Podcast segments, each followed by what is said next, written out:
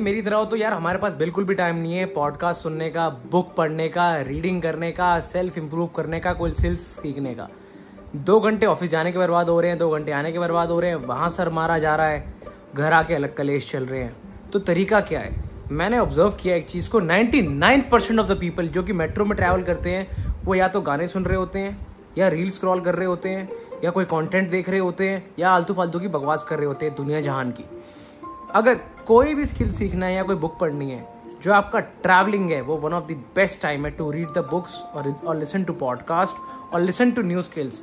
मैंने बहुत कंटेंट देख लिया है, जितनी देर हम कंटेंट देखते हुए उतनी देर का असर तो रहता है, बट लॉन्ग लास्टिंग इफेक्ट कुछ भी नहीं है। Easiest way to improve and to win over your peer group is use that time जो टाइम वेस्ट हो रहा है ट्रैवलिंग में for something good. Read books, हाँ फन के लिए म्यूजिक ठीक है, बट डू समथिंग प्रोडक्टिव।